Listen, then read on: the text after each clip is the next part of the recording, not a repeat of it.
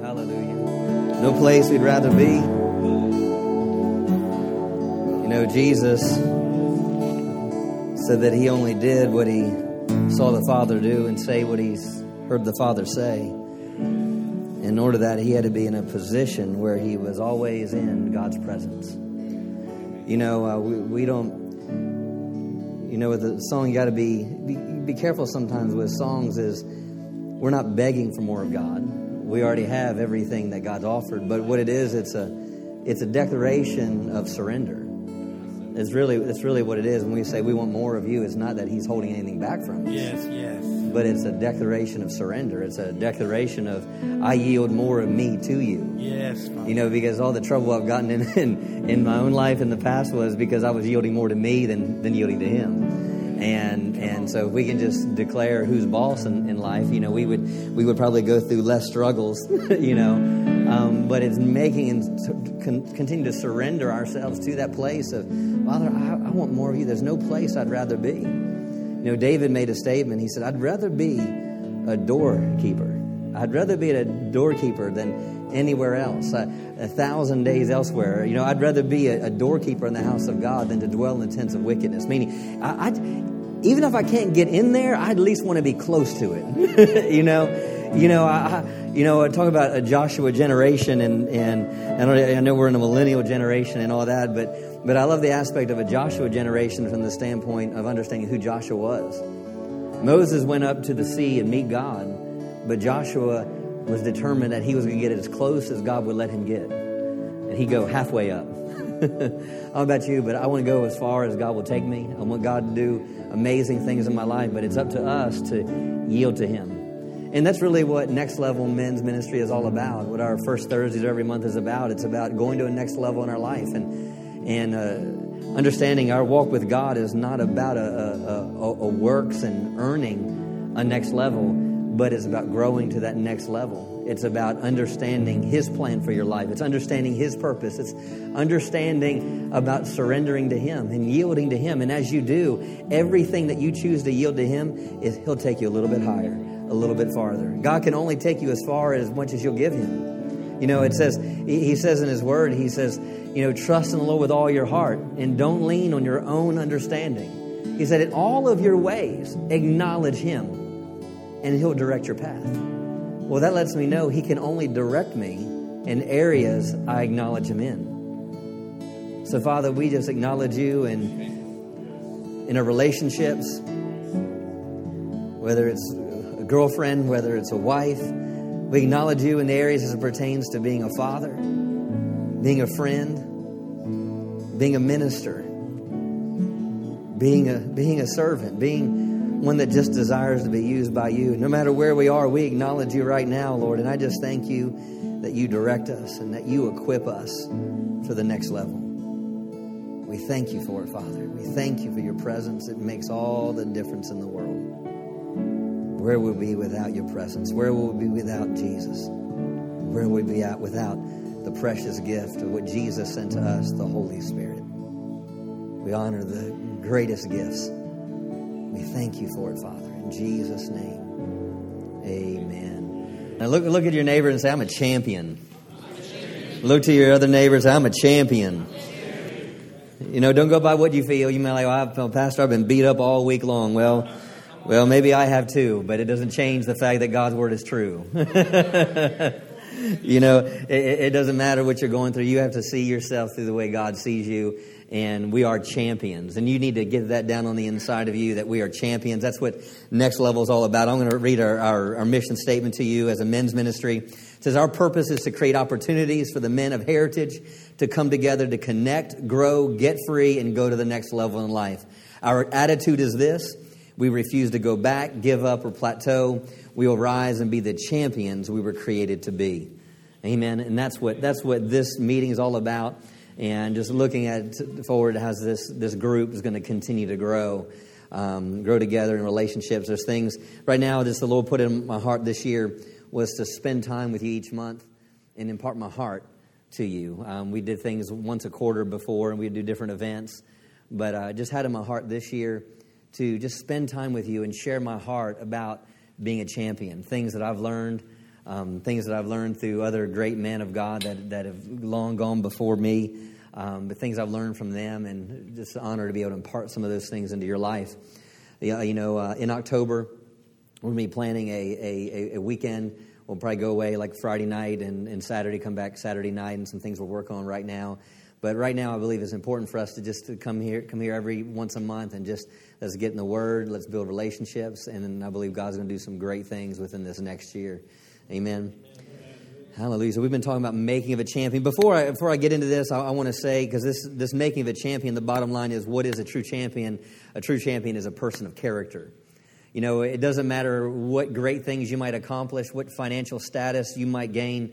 Uh, it, those things are nothing if you don't have character. Because if you don't have character, you can lose any and all status and fame that you've ever received. Just look at celebrities. Just look at people one hit wonders. I mean, the thing is, is if you don't have character, you don't have integrity. I, you know, Michael Jackson was a was was a great entertainer.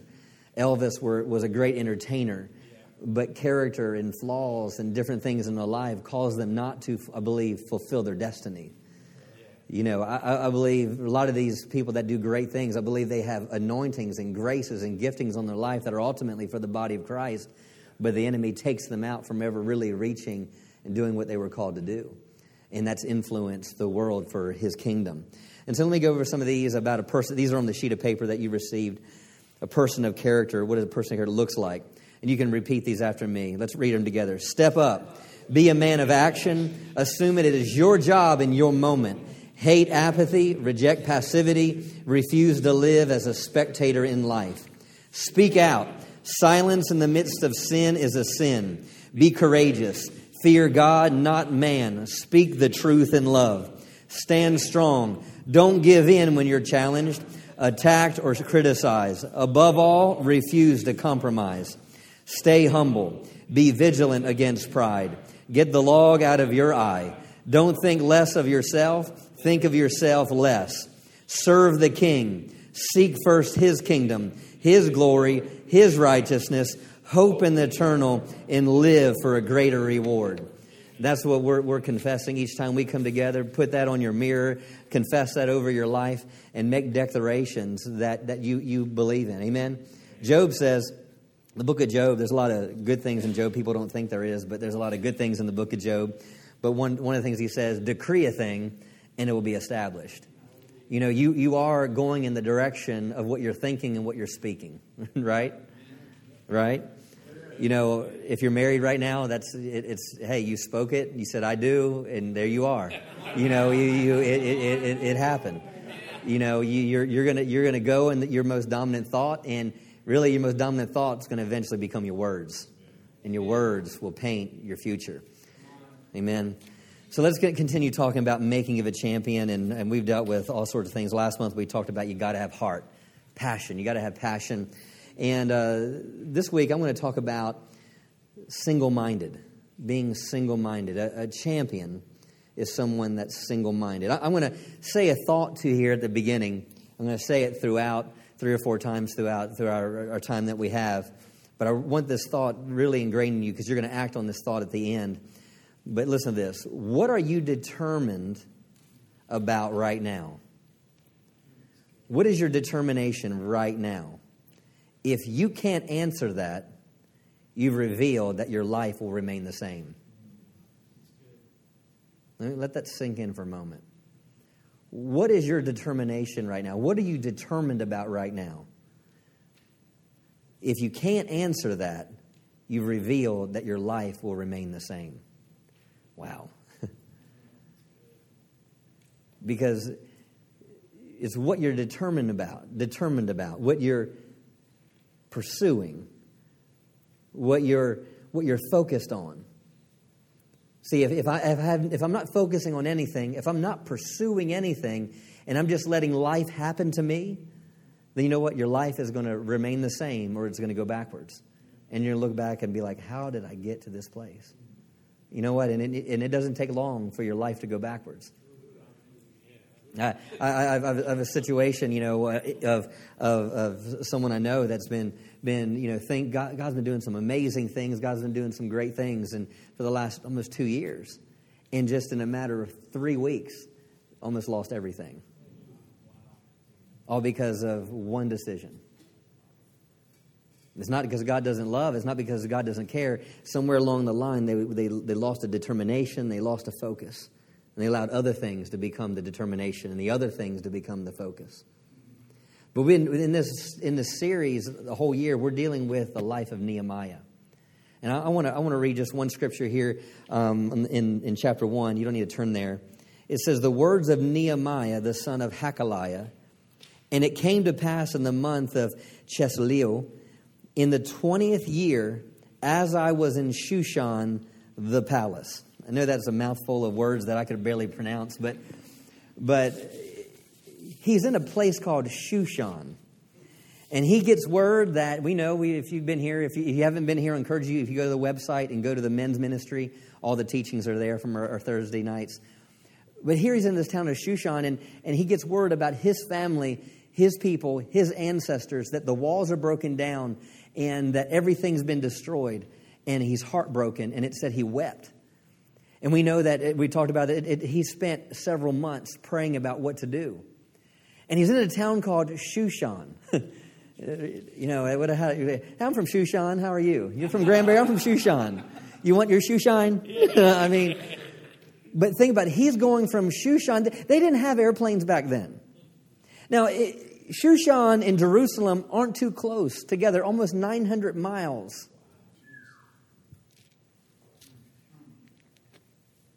And, and so think about so think about how far away this is.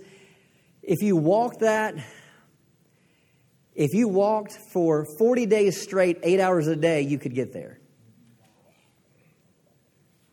That's, that's a long way. And so, as a man that's going to a city that he has never, it's his people, he's Jewish, but he's never been there. And all of a sudden, something is in his heart to go there, and someone needs to rebuild these walls because no one else was doing it. None of the people that lived there cared about the walls, but yet this one man, 900 miles away, hears about it, and all of a sudden something stirs within him and says, I've got to do something about this. I mean, even how, how, how long would it take on horseback in a caravan? How long would it take? We, we know that, that, that the, the king, he went to the king in fear and trembling, and, and he, because really going to the king, you can't have a sad countenance. Because according to the laws of Persia, if you went to a king with a sad countenance, he had the right to kill you. Because what happens? You're bringing depression into the king's presence. And here he was heartbroken, and but yet he took time to pray. What he got wisdom from God, and he went before this king, and he goes to him, and, and he has this sad, sad countenance. And the king goes, What's wrong? Because he's never seen him this way before. What's wrong? And he says, My people are being destroyed, the walls are being broken down. And he had favor with the king. The favor gave, the, the king gave him an envelope with his signet ring, gave him finances for the journey, gave him a letter to someone that he would go through a forest on his way to Jerusalem that would pay and give him all the wood and everything he would need to build the walls. That's favor. But it had to first start with him being determined that this is what I'm called to do. This is what I'm called to do. When, when Nehemiah got to, the, got to the city of Jerusalem, he didn't show up. I'm here. I'm here to build the walls. You see, a lot of ministers today, you know, they're, they're into, a lot of ministers can be into, look at me. You know, look, hear my revelation. I, have got, this, I've got this. He went, in, he went there and told nobody. He went into the city and he actually spent several days just walking around the city, just looking at it and is, I believe, praying over the city, getting direction, getting wisdom. And then finally, he went and met with a group of people, but he, it wasn't, he didn't make it about him. The bottom line is that Nehemiah, he was more concerned with God's work and less about man's opinion. Nehemiah was more concerned with God's work and less about man's opinion. Nehemiah set his face Nehemiah set his face in determination that I'm going to Jerusalem and I'm going to rebuild these walls. He set his face. See, that, that phrase, set his face, is a word set means to fix. it means to almost, like if, if you look at um, anything that you're constructing, if you look at pottery, and you form that pottery, you put it into a furnace, a firing process, and what are you doing? It's setting it so nothing can destroy it so it holds its shape. You're looking at concrete and, and you, you pave a concrete uh, uh, slab. What, you, you have to give that time to do what? You have to give it time to set. Why? So it keeps its form and it keeps its position. So Nehemiah set his face that I'm going to Jerusalem and I'm going to rebuild these walls and nothing is going to hinder me from doing this. We, we see this principle throughout Scripture. We see where David, it said he set his face towards the battle.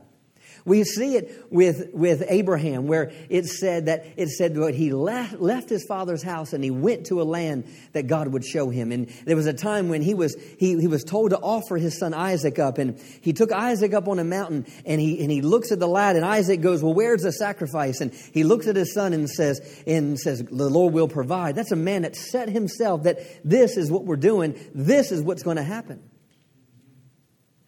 You see this with Joshua when they were about to go over to the promised land and God gave him direction. And he said, send the priests out before you and they're bearing the ark of the, of the covenant. And you know, the thing in Indiana Jones, you know, the first one, you know, bearing the ark of the covenant. And that said, that said, it told them, it said, now keep your eyes on it. Keep about so many cubits out behind it. So keep your eyes on it because you haven't been this way before.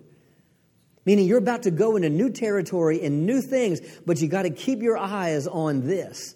And what did the, co- the Ark of the Covenant? It represent, represented God's Word and it represented God's presence. So keep your eyes on His Word, keep your eyes on His presence, and you'll go into the promised land. That's setting your eyes. It even said, it said about Jesus, it said, He set His face like flint towards Jerusalem. See, there was times that He went to Jerusalem before, but yet he returned to different places. But this time, this was a different time. This was, I'm, I'm now, now it's time for me to finish my purpose.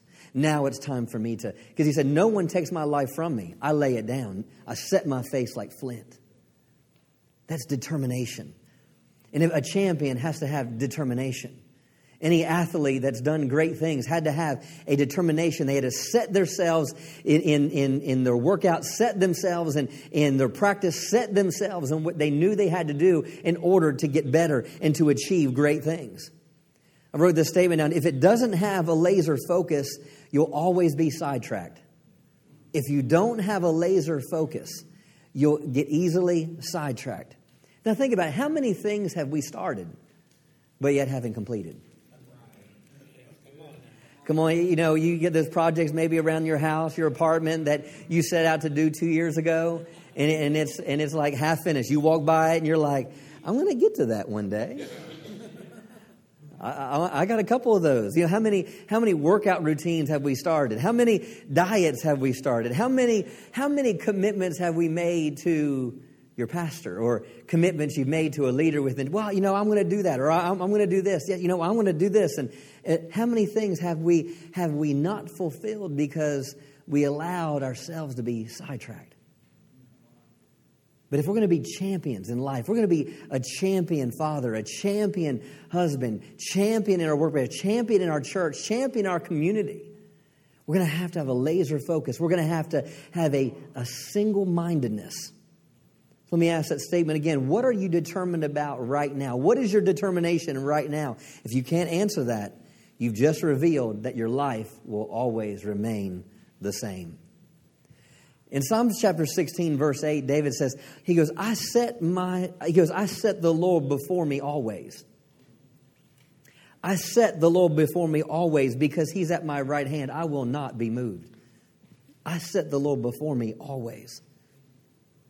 That means that's determined. I've set him before me. Let's go to James chapter 1. James chapter 1. We talk about being single minded. Thank you, Father. Man.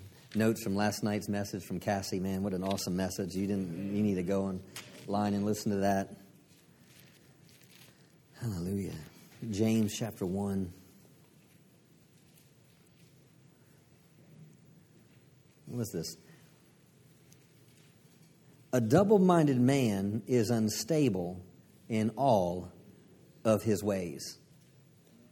It doesn't say a double minded man is unstable in some of his ways. It says a double minded man is unstable in all of his ways. One of, a definition I heard from someone, I, I don't know where, I can't remember where this came from, I heard this years ago and talking about double minded. What does that mean? And they said one of the definitions in the Greek could be a two souled man. A two souled man is unstable in all his ways, meaning I have a mind that wants to go after God. I have emotions that want to go after God.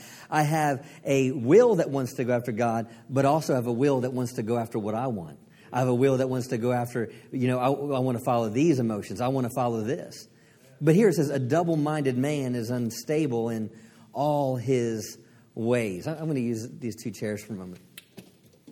Now, years ago, I had a, did, was teaching along these lines, and I did a I did a um, an example of Twister, you know, the game Twister, you know, and and and just explained this how how and I had a couple people come up and, and said so each thing represented one thing. Fear was on your left hand, and faith was on your right hand and then you had sin consciousness on your left foot, and then you had you, you had um, righteousness consciousness with your other foot, and it's over here on this color. And I had two people up there at the same time in these different scenarios, and and they were standing. And so what happened is all I had to do is just push them a little bit, and they fell over. And so I, I, want to, I, want, I have another example. I want to get Armando. I want to use you for a moment. Yeah, Woo! Stand, stand on just both feet on these chairs here. Just stand stand up. You can face them. I'll, I'll make sure it doesn't collapse. I got, I got you. You got it? All right, so a double minded man is unstable in all his ways. Now, let's look at these chairs as, as two different uh, minds. Double mind. One way of thinking, and this is another way of thinking. Okay, so we go through life and we start out, we're, we're, we're focused on one thing. And so we come back, and, and all of a sudden now we're starting to think a little bit different you know, we're going through life and, and everything is going great and, and, and, and, things are really going well. But, but you know what? We, we still being pulled by these two different thoughts. So, so what happens? We keep going and, and we keep going and, and then we keep going and, and we keep going and we keep going. See, see, you get the, you get the, you can get down, Armando. You can get the picture. I don't, I don't want to split your jeans, man. You know, uh, you know, I don't know how flexible you might be, but, but, but, but you think about it, that's, that's how we are in life so many times mentally and spiritually we're mentally and spiritually, you know, we, we have an intent that we're going on this path, but, but after a while, if we're not, we, we, if we let go of our determination, our focus, the next thing we know, and the thing is, is you can't, once you get to a certain place, you cannot, you, you're, you, the only way you're going to be able to get down is if you fall down because you have nothing to support yourself with. And, that, and that's what this is all about. If you're double minded, it will be difficult to become successful in life. Because it says a double minded man is unstable in all of his ways. Unstable, easily shaken, fall for anything, easily deceived. What is single minded? What does single minded means? Sincere of heart and mind. It means having a single purpose. Being single minded puts you in a position to succeed. An unstable person will be unstable in all their ways. If you're, if you're unstable in your, in your mind, you, if you look at someone's life and they're, and they're constantly thinking two different ways, you look at every their finances. Well, it's okay, okay, this week we're getting out of debt, next week we're charging everything. You know, or, you know, hey, I really want to, man, I'm really going to get plugged in the church. I go to church this week, but I missed three weeks in a row.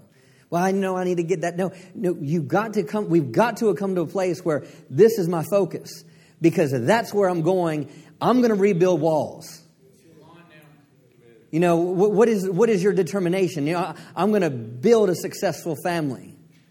I'm going to leave a lasting legacy. I'm going to do everything that God's called me to do. But you've gotta, you gotta, it's got to start with a determination. You know, th- you know, thing about unstable. This came to my heart. But how about people that win the lottery?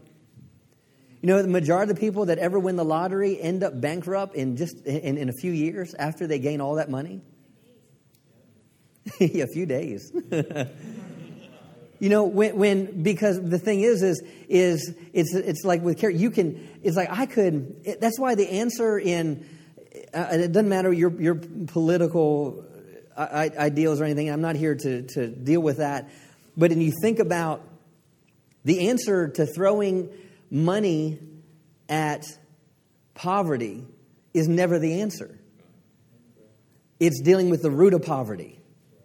See, there's a root of poverty. The answer is never throwing more money at it because the issue is you throw more money at it, it eats up more money.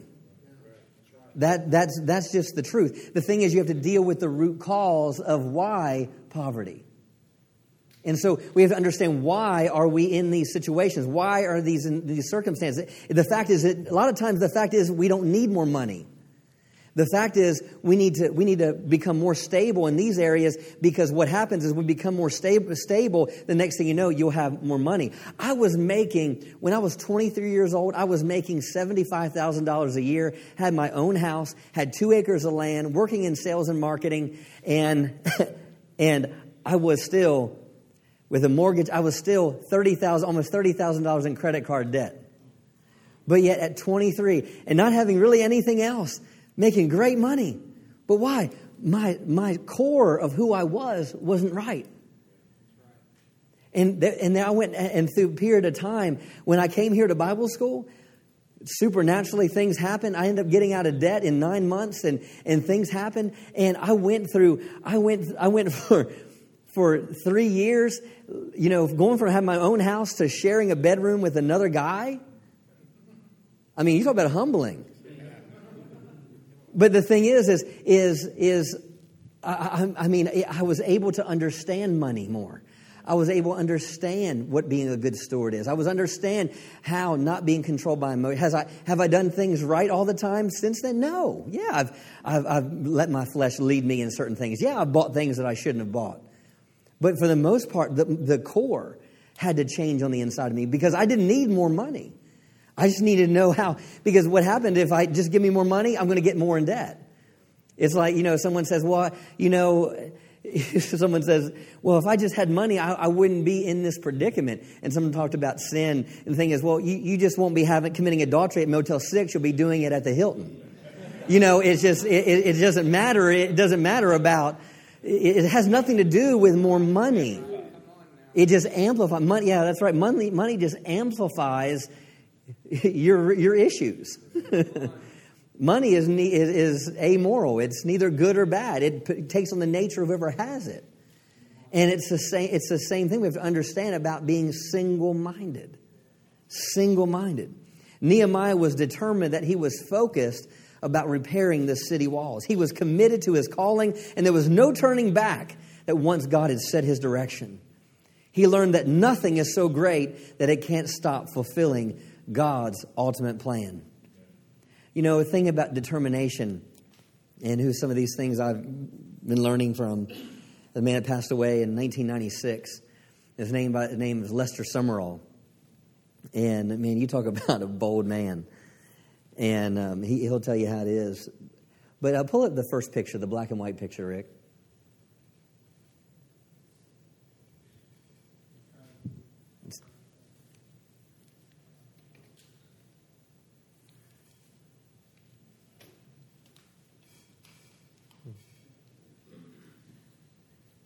Do, do, do, do, do, do, do.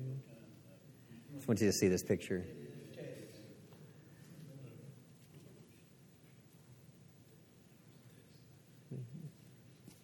Got it?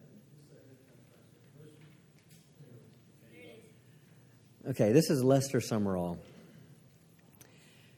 He started ministry when he was 17 years old. He was born in 1913. started ministry at 17. When he was 19 years of age, he heard really God say he met a guy in the middle of America, a guy named by the name of Howard Carter. Howard Carter probably has gained really the revelation of really the Pentecostal church, is early 1900s. So you realize Azusa Street happened in, in, in uh, late 1800s, 1900, 1904, I believe. Uh, I'm sure, 19, what's that? 1906. And so so there was revivals going on in the nation that really the holy ghost fell and people were getting baptized in the holy ghost throughout the nation and amazing things were happening. And in Lester Sumrall 17 1913 so so this all these things were building up. And uh, when he was 17 he was at a meeting and he met this guy named howard carter. And then from there he had this direction and in heart to go to san francisco because ultimately he knew god said i want you to go meet up with howard carter in australia and so here he is, now he's 19 years of age, and he goes to San Francisco, has enough money to buy a boat ticket and to, to travel to, to Australia from San Francisco back in 1934, I believe it's, or whatever, whatever, whatever 19, he was born in 1913, so whatever 19 years is. 32, whatever. And so he's, he's on this journey and he's going across and he's standing in line can you imagine 19 years of age in the early, earlier 1900s? He's all by himself. And he had a word from God said, I want you to preach the gospel around the world. At that time, by the time he was 19, he had started his first church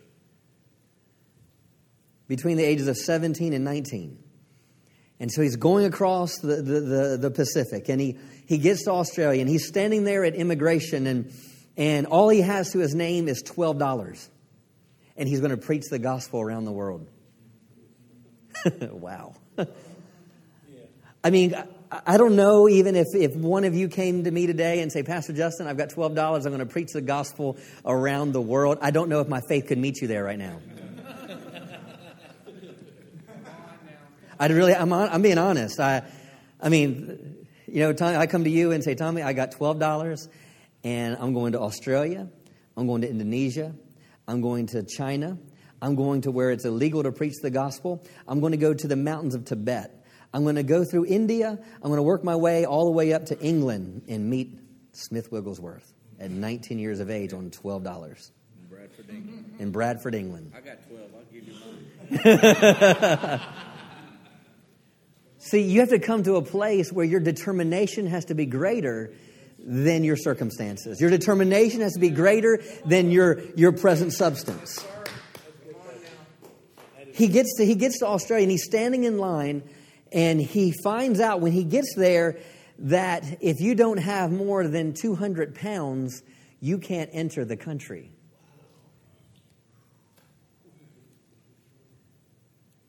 you know, it, people think we have, you know, we have really loose immigration laws compared to most nations people get on us for every way things are right now.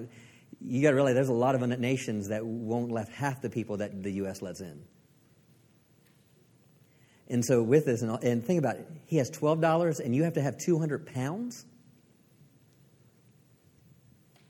And he's standing there. The guy right before him was denied entry because he only had seventy-five. And so he's standing there, and he's he he says, I know God told me to be here.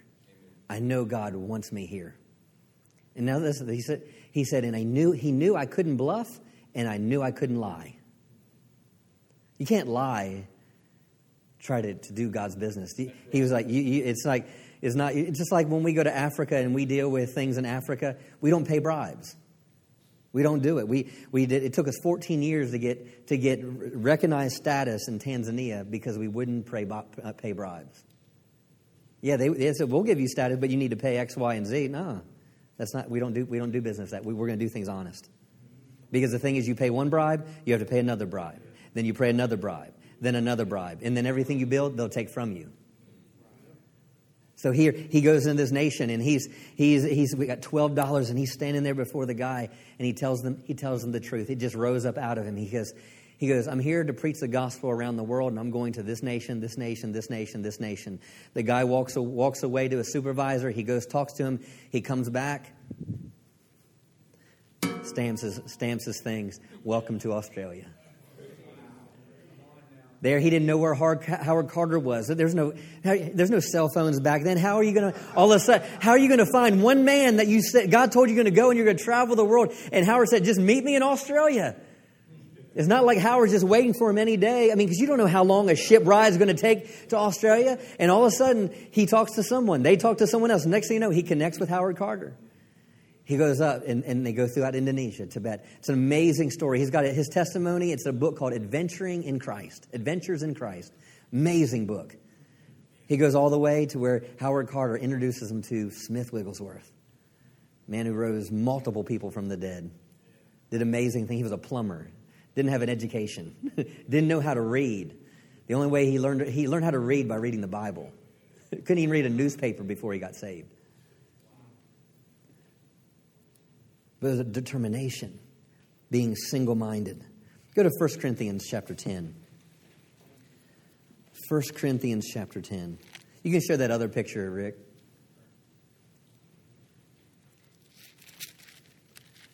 That was him uh, before he passed away. He actually preached here in 1996, uh, when before the church was established, it was just a Bible school. He preached here in 1996. Preached on the seven coats of Joseph. I wish I could find that message. Hallelujah. To be single minded, we have to come to a place where reasoning, reasoning is no longer controlling you. Let me read this scripture. And we've used this scripture in a lot of different capacities, but I want to look at this. Um, oh, did I say first? Wait a minute. Maybe I'm in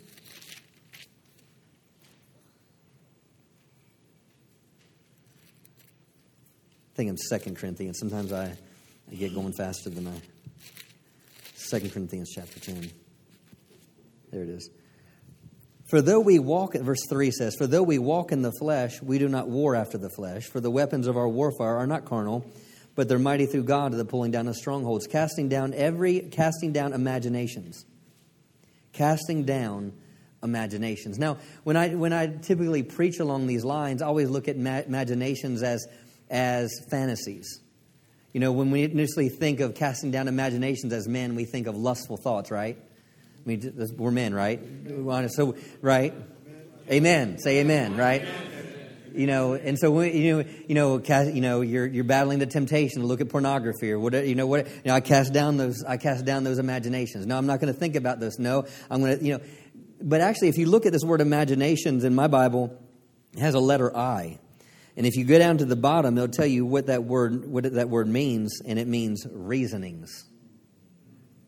Yeah, we, we need to deal with our imaginations and control our thinking, but it's not just casting down wrong imaginations, but it's also casting down reasoning.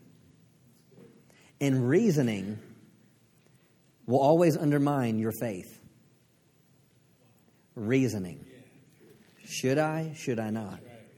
Should I stay or should I go? You know, is reasoning. Well, may, well, you know, well, I, on this on this hand, you know, I could do it this way. Well, on this hand, it, but what did God say? What's the instruction? Determination. Determination. So we have to cast down reasoning. We need to resist reasoning because reasoning will keep you from being single minded, and single minded will keep you from building, rebuilding your walls. Nehemiah was single minded. He couldn't, it was, there was no reasoning. Well, someone else will do it. That, that you have to, there can be no reasoning involved in your life because it'll always undermine your future and your faith. Reasoning as it pertains to our walk with God produces three things. What is, excuse me, what does reasoning produce? Re- reasoning produces excuses. Number two, hesitation. And number three, compromise. Reasoning produces three things excuses, hesitations, and compromise. So, I got three things I'll, I'll deal with here briefly. So, we're going to be single minded. First thing is men that are champions, we make no excuses. We make no excuses. If, if, if you messed up, you say you messed up. If you didn't fulfill and honor your word, you say you didn't fulfill and honor your word. Walls won't be built and projects won't get accomplished if we constantly make excuses. You know, well, well, I didn't get it finished because of this person. Well, I didn't. Well, I showed up late because, because you know, the train. I well, I showed up. I've used that excuse. That's why I'm saying it. But but I also know that I could have, I, I, shouldn't have left at 801. I should have left at 745. And if I left it when I should have left, then the train, I would have missed the train. So don't, don't, don't make excuses. Excuses keep you from ever gaining or getting momentum in your life. Excuses, this is a strong statement, excuses are a pathetic way of avoiding responsibility. Let me say it again. Excuses are a pathetic way of avoiding responsibility. What, what is a definition of maturity? It's not age. Well, because I'm 40, I'm, I'm mature. No. I know, I know some 50 year olds that are more immature than my 11 year old. What is maturity? Maturity is your ability to accept responsibility. That's what maturity is. You know, we, we see this policemen, teachers, you know, they, they, they hear some excuses. I've been riding out with the police. I'm a clergy for the Fort Worth Police Department. So a couple of people might, that might be in here are, and um, been doing it. And I've heard all kinds of excuses. it's kind of hilarious here. Here's some I, I wrote down that I found. Some excuses people make. A pedestrian hit me and went under my car. Coming home, I drove into the wrong house and collided with a tree that I don't have. As I approached the intersection, a stop sign suddenly appeared at a place where no stop sign had ever been before, and I was unable to avoid the accident. The other car attempted to cut in front of me, so I, with my right bumper, removed his left front tail light. I pulled away from the side of the road, glanced at my mother in law, and headed over the embankment. As I reached the intersection, a hedge sprang up, obscuring my vision. I did not see the other car. The accident occurred when I was attempting to bring my car out of, out of a skid by steering into the other vehicle. An invisible car came out of nowhere and struck my vehicle, and then all of a sudden it vanished. The indirect cause of the accident was a little guy in a small car with a big mouth. Some you get that in a minute. The indirect cause of this accident was a little guy in a small car with a big mouth.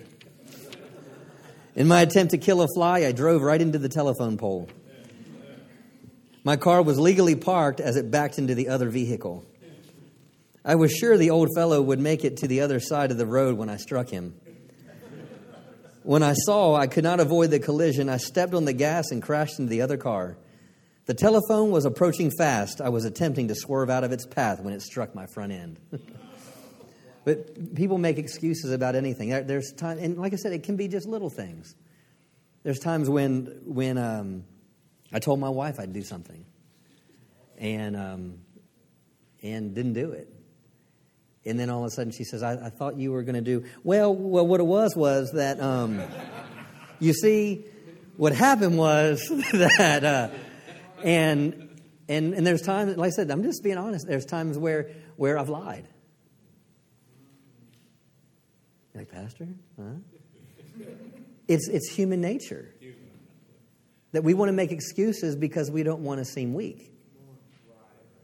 We make excuses in front of people we work with because we don't want to look bad. We make excuses. We want to look good in front of people. But instead, it's just really excuses. And honestly, excuses are more like little white lies, thinly veiled in deceit. Excuses are more like little white lies or thinly veiled deceit. Just pay attention to what you say when a boss confronts you, your wife confronts you. What made Nehemiah a great champion was he refused to make excuses. So, no excuses if we're going to be champions. Number two, no hesitation. No hesitation. Nehemiah never hesitated. He went to a place he had never been, to lead a people he had never led, to engage in a work he had never done. Let me go to, back to Nehemiah real quick.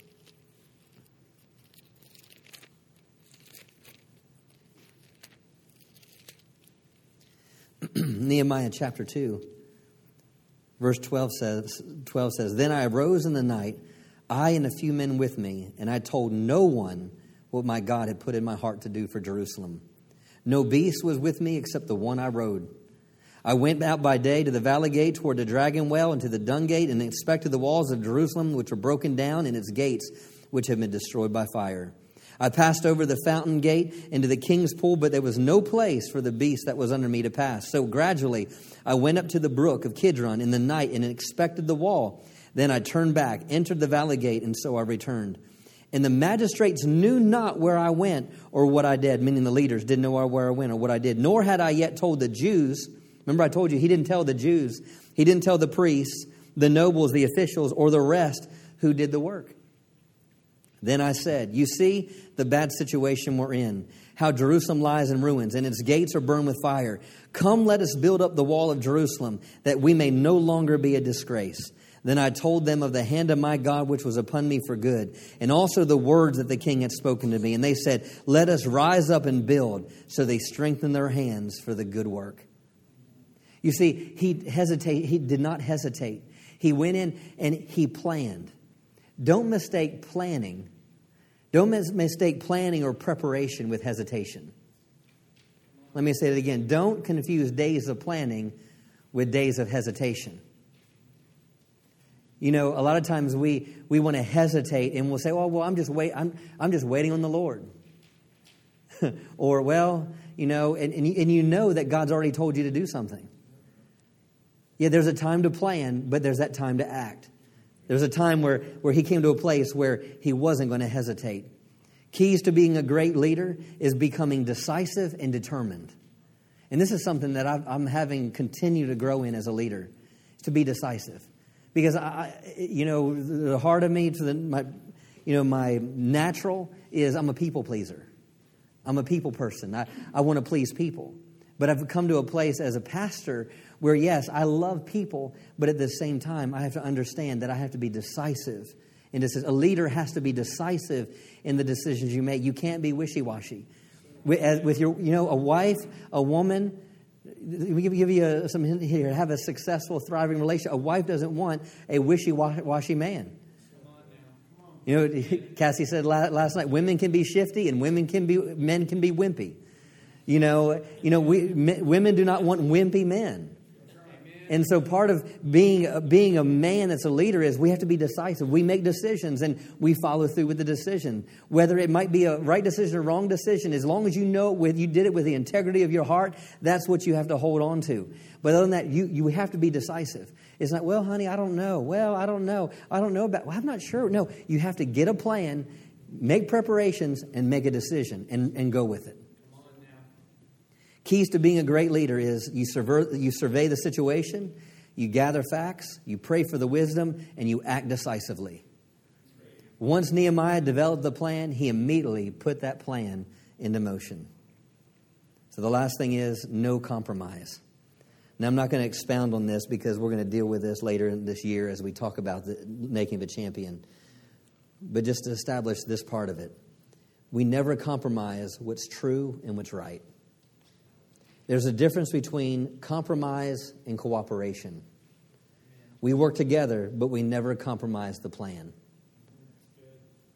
Compromise is never husband and wife. It's not, I'm going to compromise for something unethical. We don't, we don't compromise uh, when it pertains to something that's unethical.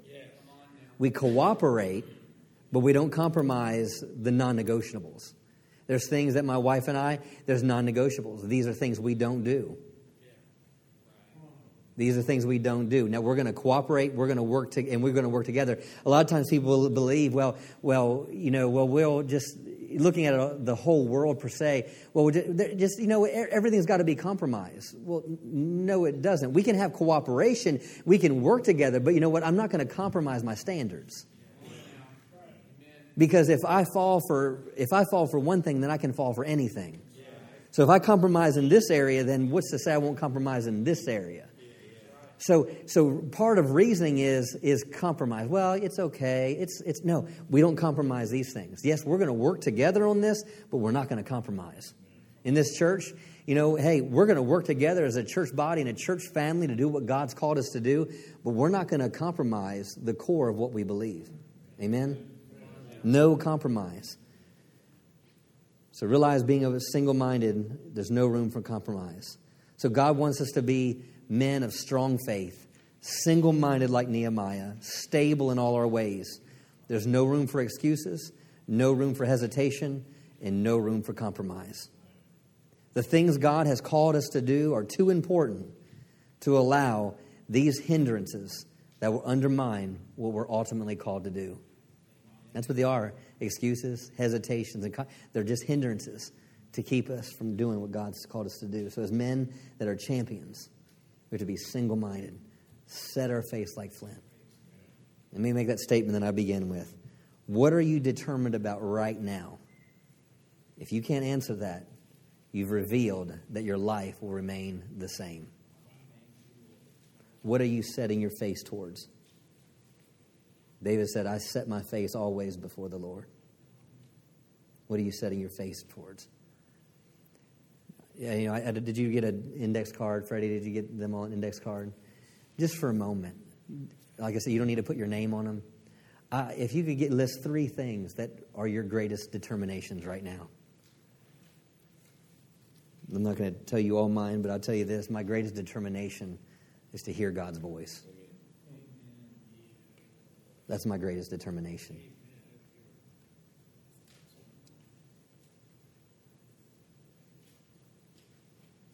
Thank you, Father.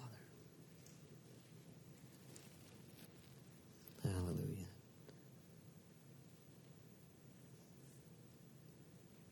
Like I said, I don't, want you to put your name on them.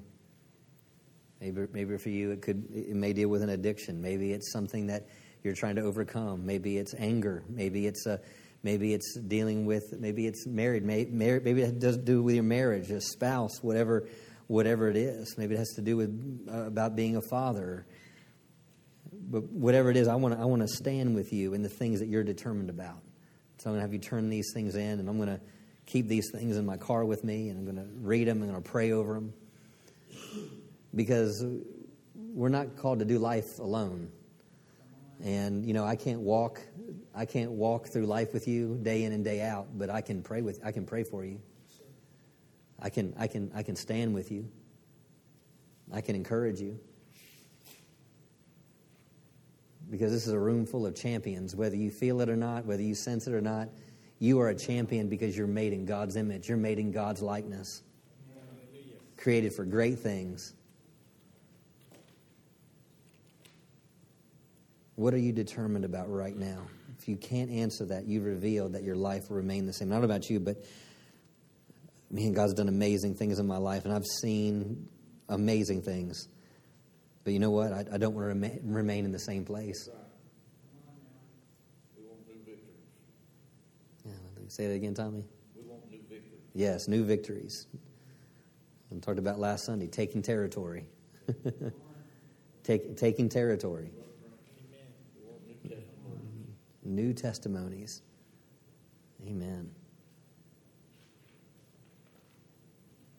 Hallelujah. Thank you, Father.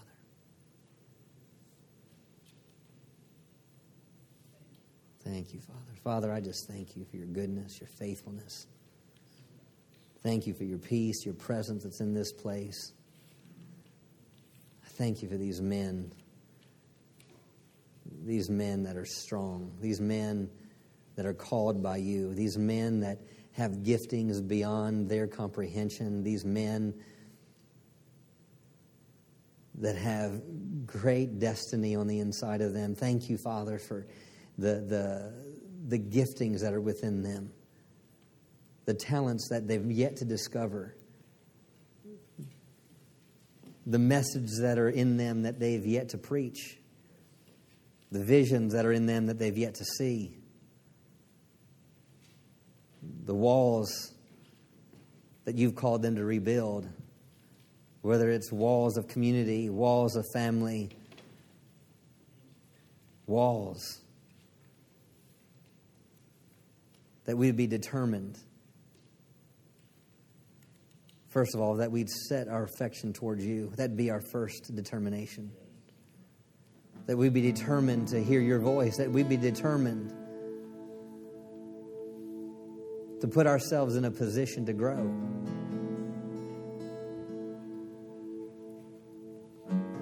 Thank you, Father, for your goodness, your faithfulness. Champions are rising in this day and this hour.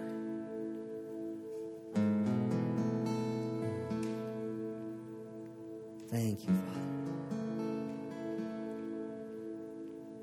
Father, we love you. and We praise you. You're so faithful. You're so good. Oh, Father. Everyone stand to your feet. Hallelujah.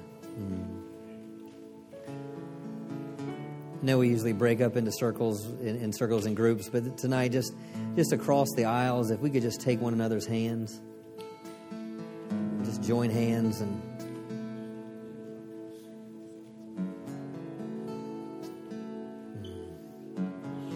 I'm just going to pray over each other in just a moment. But I want you to repeat this after me. Father God, I lay everything, at your feet. Show me. What am I,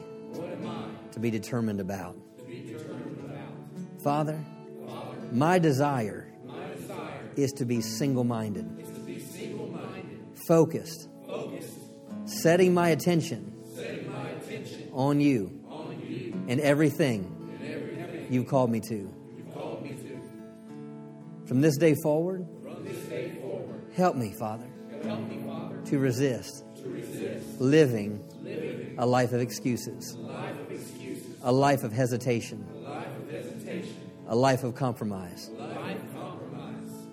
I am a champion, strong in you, created in your image, created in your likeness, destined for greatness. I put every excuse behind me. And I pick up your word. And I pick up and go forward. Thank you, Jesus. Thank you, Jesus. Mm, God is so good. Mm. Let's close with this thought. Philippians, the Apostle Paul makes a statement. He says, My determined purpose. His focus is my determined purpose is to know Him in the power of His resurrection. He said, I've done all these things, had all this success, but what I'm determined about, he, he actually says, I, I consider all these things but dung. we know what that is. But my determination is that I might know Him. And so I, I, want that. I want to leave you with that thought. Let your determination be to know Him. That doesn't mean that you have to be this in your mind as of right now, this perfect Christian and have it all together and do all the right things and say all the right things. My request and my my communication to you is pursue knowing Him because as you pursue knowing Him, all those other things work themselves out. And, and as you pursue Him, He'll mold you into all those things that you think you should be right now. Don't try to be all these things right now. No, let your determination to know Him, and as you do that, all those other things will be perfected. And all of a sudden, things that were important to you, all of a sudden won't be important to you anymore. The things that you thought you never pursue, all of a sudden you're pursuing. The things that you desire, all of a sudden your desires change and things change. Why? Because your determination just say, God, I just want to know you. I just want to know that you're real. I just want to know that, yeah, this God thing is is real. That's how I started. I, I, that was my prayer. I said, God, if you're real, I need you. And I, I was healed. Amazing, miraculous. So just let your determination know Him. Hallelujah. We'll give Him a shout of praise for His word tonight.